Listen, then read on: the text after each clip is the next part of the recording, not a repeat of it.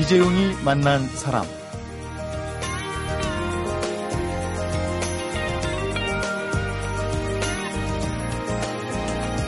뭔가를 지나치게 즐기는 버릇. 그러면서 고치기 어렵게 굳어버린 버릇. 이런 성질이나 버릇을 벽이라고 하죠. 결벽, 방랑벽이라고 할 때 그때 쓰는 벽이 바로 이 버릇이라는 뜻인데요. 초종 박제가가 이런 얘기를 했다고 합니다. 벽이 없는 사람은 버림받은 사람이다. 전문적 기회를 익히는 일은 오직 벽을 가진 사람만이 가능하다. 벽을 쓰고 살기에 조금은 자유로운 주말입니다. 11월의 정치를 벗삼아 벽이 있는 사람으로 멋진 시간을 내셨으면 합니다. 네, 주말에는 임진모 음악평론가와 이종훈 스포츠평론가가 기다리고 있습니다. 가수와 전설을 만나보는 시간 함께하겠습니다.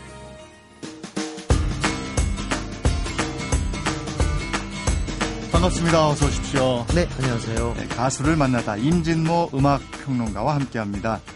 어, 어떠세요? 네. 앞에 제가 병 얘기했는데. 어, 아주 멋진 표현이에요. 벽이 넘치는 분이시죠. 네, 박재가 선생이 그런 네. 말을 하셨는지 처음 들었는데요. 정말 일리가 있는 우리 음. 또 예술 쪽의 종사자들은 네. 진짜 그런 것 같아요. 오늘은 어떤 가수를 소개해 주시겠습니까? 이 가수는 사실은 이제 전 국민이 다 아는 가수.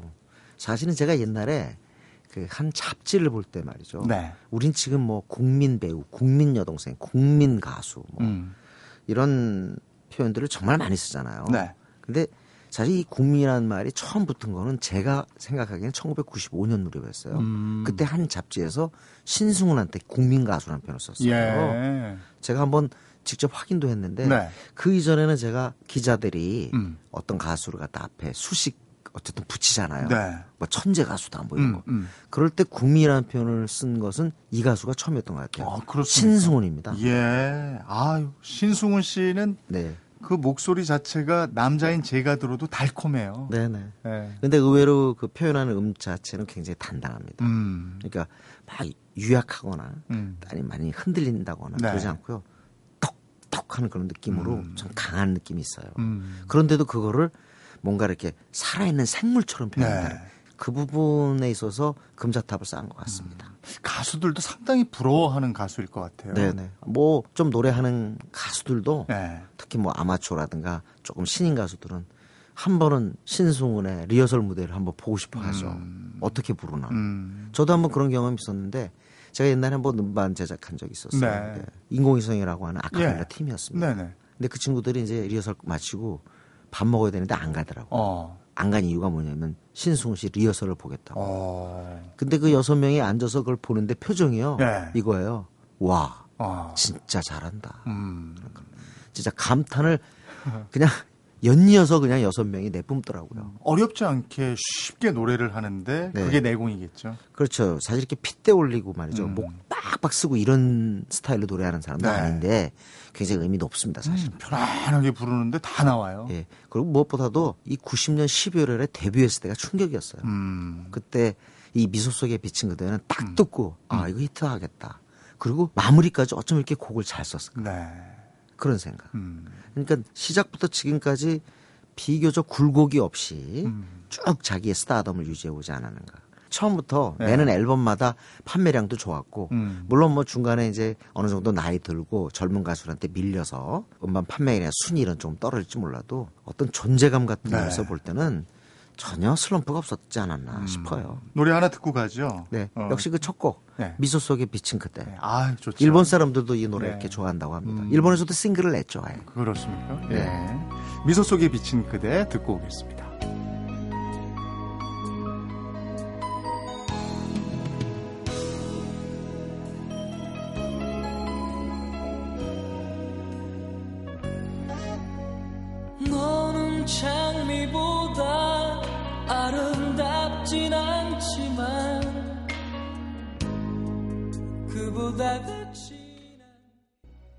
네, 신승훈의 미소 속에 비친 그대 그야말로 문 여성의 마음을 흔들어 놓는 네 그렇습니다.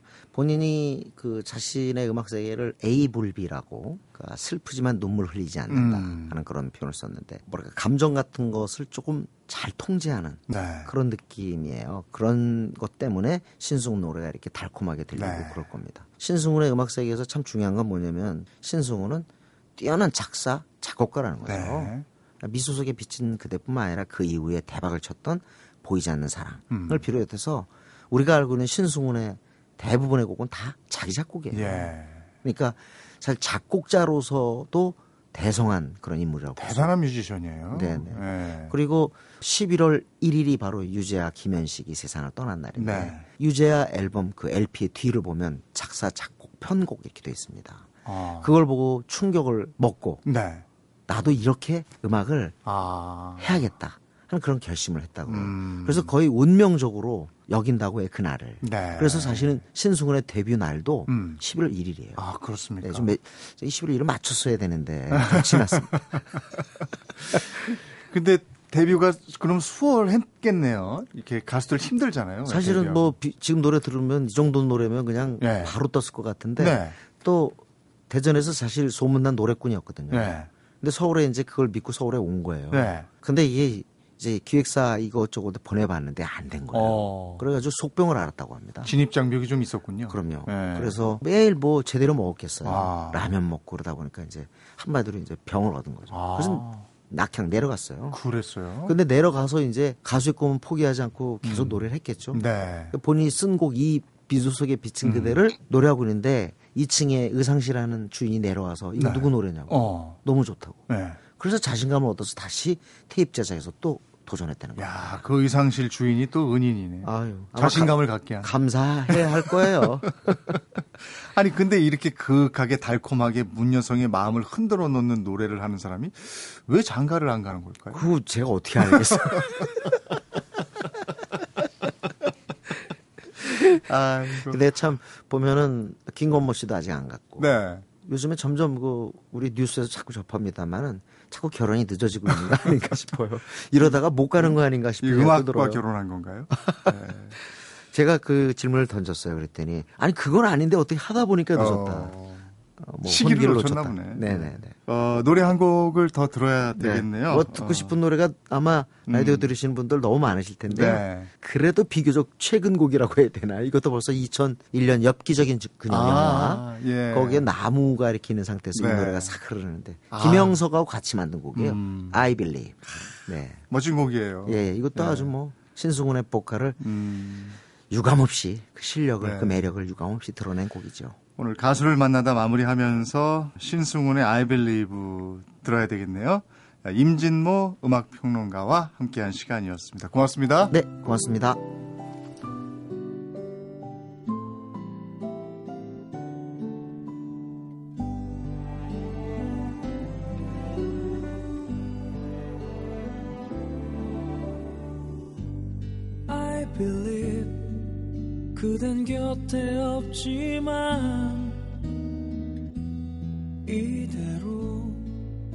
이별은 아니겠죠.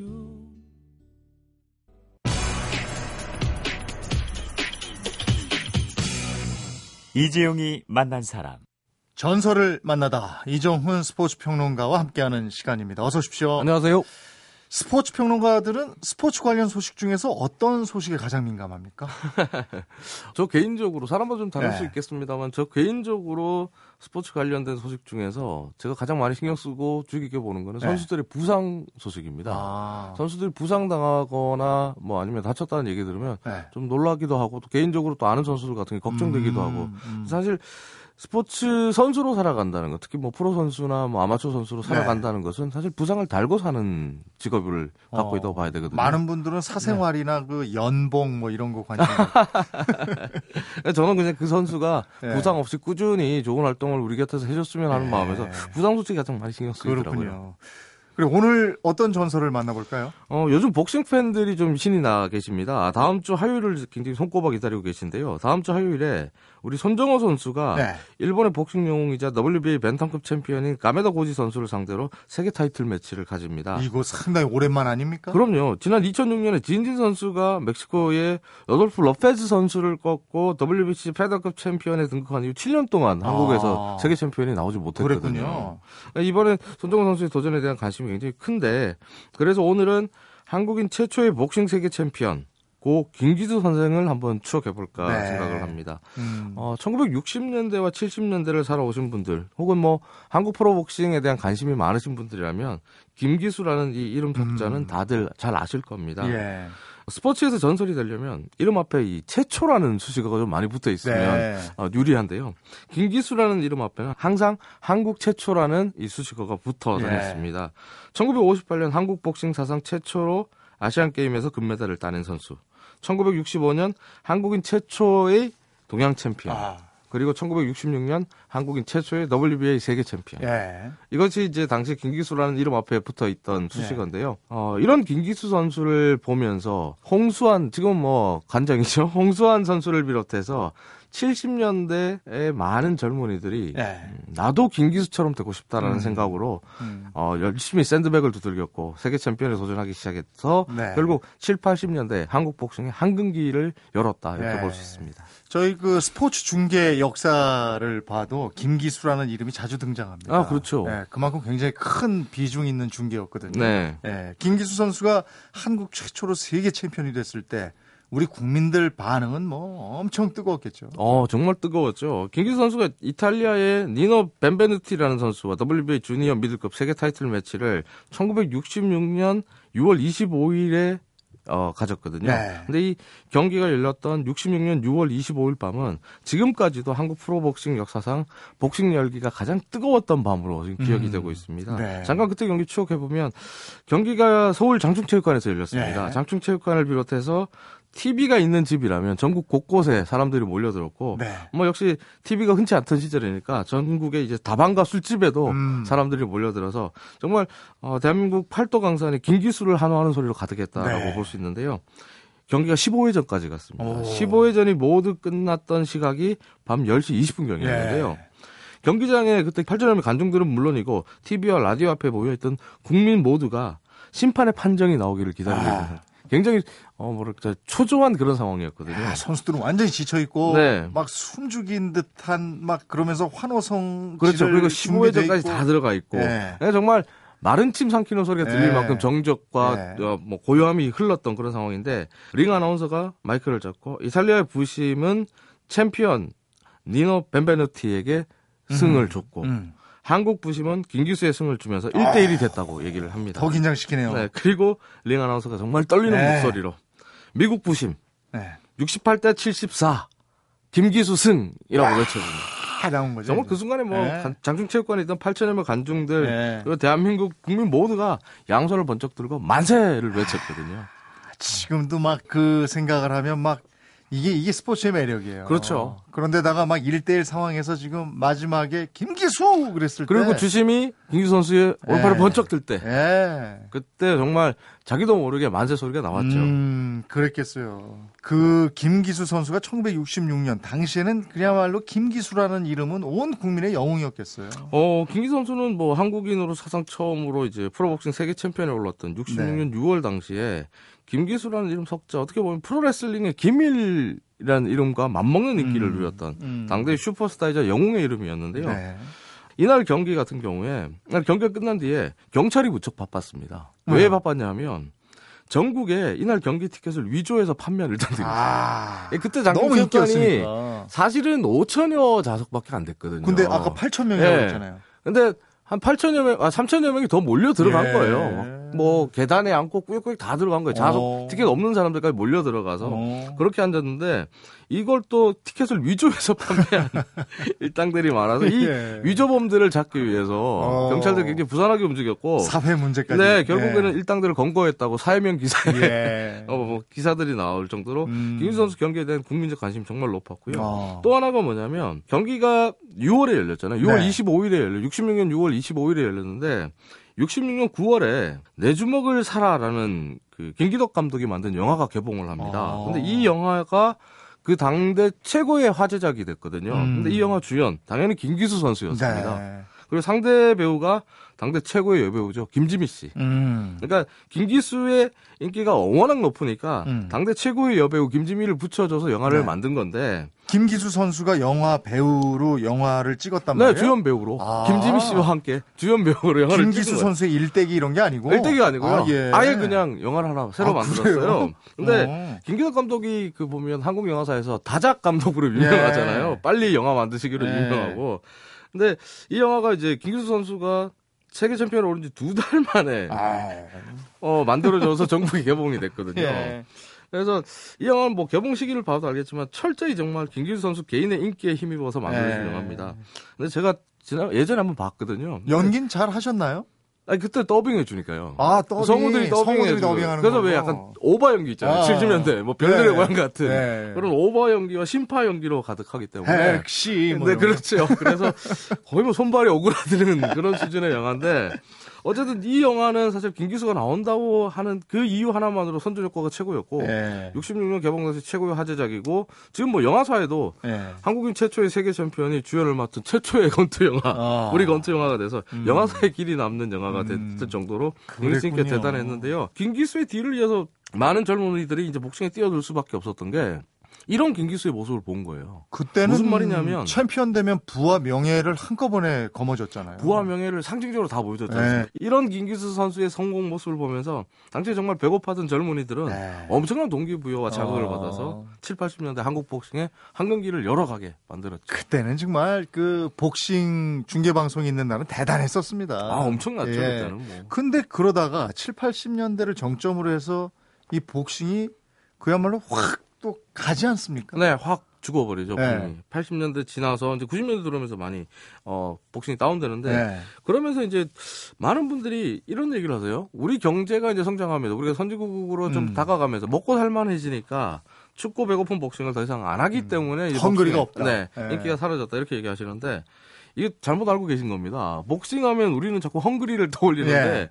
복싱은요, 어, 지금도 웬만한 프로 스포츠 선수들보다 더 많은 돈을 버는 종목입니다. 어... 복싱 사실은 네. 미국 같은 경우에서는 4대 프로스포츠 선수 연봉보다는 좀 더 많은 어... 그 파이트 머니를 책정해 주는 게 어... 지금까지 미국의 프로스포츠의 관례같이 나오고 있어요. 그럼 누가 얼마나 받는 거예요? 어, 대표적인 게 이제 최근에 WBA 웰터급 챔피언이자 무패 복서로 유명한 선수죠. 네. 플로이드 메이웨더 주니어 같은 경우에 작년에 경기당 4,500만 불의 네. 파이트 머니를 받았습니다.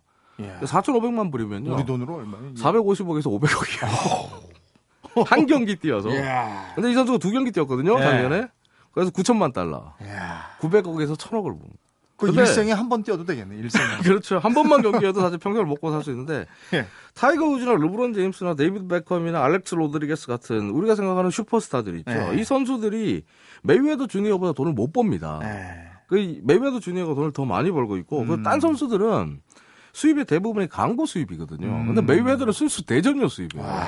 그러니까 순수 스포츠를 통해서 얻는 수입만 따지면 복싱 세계 챔피언이 가장 많은 돈을 벌어요. 예. 그러니까 또 선수 한 명에게 460억, 450억을 줄 수 있다는 거는 복싱 경기 한 경기가 460억 이상의 가치를 만들어낸다는 컨텐츠라는 거거든요. 그러면 티켓 값은 얼마라는 얘기? 어, 메이웨더 경기 같은 경우에서 링사이드 주변에 좌석 티켓, 우리 식으로 얘기하면 특석이죠. 특석이 네. 2천만 원 정도 합니다. 우리 돈으로. 2천만 원 정도 하는 고가고 중계권료는 1억 5천만 달러. 우리 돈으로 1,600억 정도 합니다. 대단하네요. 그러니까 메이웨더 경기를 우리가 네. 자주 볼 수 없는 게 이런 이유 때문에 너무 와. 비싸서. 그런데도 꽉 찼던데 보면. 어우, 못 구해서 안달이죠. 예. 암표가 뭐 전쟁이 붙을 정도라고 할 수 있는 음. 그 정도로 지금 대단하고 뭐 프로복싱은 뭐 제가 분명히 말씀드리지만 프로스포츠 선수 수입 부분에 있어서 최초의 기록 그리고 최고의 기록을 지금까지 갖고 있고 앞으로도 계속 가질 수 있는 종목입니다. 아. 굉장히 헝그리한 스포츠가 아니라 비싼, 엑스펜시브한 스포츠입니다. 그러면 지금 우리 선수들 대전료는 어떻게 돼요? 어, 우리 선수들 대전료 같은 경우 지금은 우리가 7년 동안 세계 챔피언을 배출하지 못했고 90년대 네. 이후에 침체되면서 좀 좋지 못했는데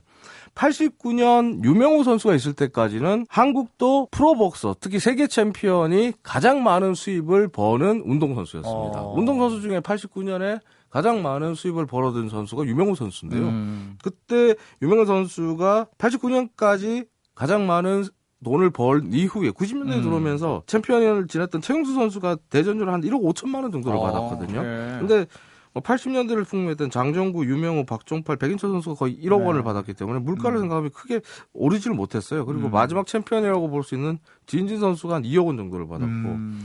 근데 김기수 선수가 68년에 3차 방어전을 할때 네. 이탈리아 선수와 대결을 했었는데 5만 5천 달러의 대전료를 받았습니다. 음. 근데 68년 당시 한국의 연간 총 수출액이 5억 달러 정도였거든요. 아. 김기수 선수가 받은 5만 5천 달러는 개인이 갖고 대단하네. 들어올 수 있는 돈이 아니었어요. 아. 해외에서 이탈리아에서 돈을 받아도 그냥 갖고 올 수 있는 게 아니라 승인해줘요. 경제기획원 장관이 승인해줘야 국내로 가져올 수 있는 그렇군요. 정말 엄청난 거금인데 예. 그 66년에 왜 국내 장충체육관에서 김기수 네. 선수가 세계 타이틀 매치할 때 티켓 음. 가격이 그때 특석이 6천 원 했고 지정석이 4천 원, 일반석 네. 이게 5천, 2,500원을 했는데 음. 66년에 쌀한 가마니 가격이 2,500원이었습니다. 음. 그러니까 가장 싼 티켓 하나가 음. 쌀한 가마니 가격이었는데 지금 쌀한 가마니 가격이 음. 18만 원 정도 하잖아요. 그렇군요. 그러니까 굉장히 비싼 티켓이었다 이렇게 볼수 있는데. 그러면 우리 이제 화요일에 손정호 선수 WBA 벤턴급 챔피언전 가게 되는데 대전료 많이 받나요? 이번엔 도전자잖아요. 네. 도전자여서 도전자가 15,000달러가 아, 대전으로. 책정돼 있는데 억울한 건 그죠. 가메다 챔피언인 가메다는 음. 우리 돈으로 50억 정도로 아이고? 엄청난 차이거든요. 그러면 우리 선수도 요번에 이제 챔피언에 오르면 그 손정오 손정오 선- 선수 도 그 정도 받는 거예요? 손정오 선수가 챔피언이 되면 네. 뭐 가메다만큼은 받지 못하더라도 어, 다시 한번 억대 파이트 머니 시대를 또 연출할 수 있겠고 그 손정오 선수가 그런 모습을 보여준다면 사실은 네. 많은 사람들에게 복싱이 춥고 배고픈 스포츠가 아니라는 걸 음. 알려지겠고 또 많은 젊은이들 유망주들이 또 복싱에 또 세계 챔피언의 도전에 문을 두드리지 않을까 하는 음. 기대감이 생기고 있습니다. 야, 이번 화요일 기대를 네. 좀 해봐야 되겠네요. 오늘 덕분에 또 김기수 선수에 대한 얘기를 들어봤습니다. 고맙습니다. 네, 감사합니다. 이재용이 만난 사람 오늘은 임진모 음악 평론가와 이종훈 스포츠 평론가와 함께 가수와 전설을 만나보는 시간으로 함께했습니다. 요즘 뭐 멀리 나가지 않아도요 문만 열고 나가면 절반의 단풍 또 절반의 낙엽이 늦가을의 정취를 맛보게 해줍니다. 단풍이 좋은 곳 중에는 낙엽 밟는 거리로 지정해둔 곳도 있다고 하니까 더 춥기 전에 낙엽을 한번 밟아, 밟아보는 그런 시간을 가졌으면 합니다. 이재용이 만난 사람 오늘은 KCM의 알아요 들으면서 마무리하겠습니다. 주말 잘 보내시고요. 월요일에 뵙겠습니다. 고맙습니다.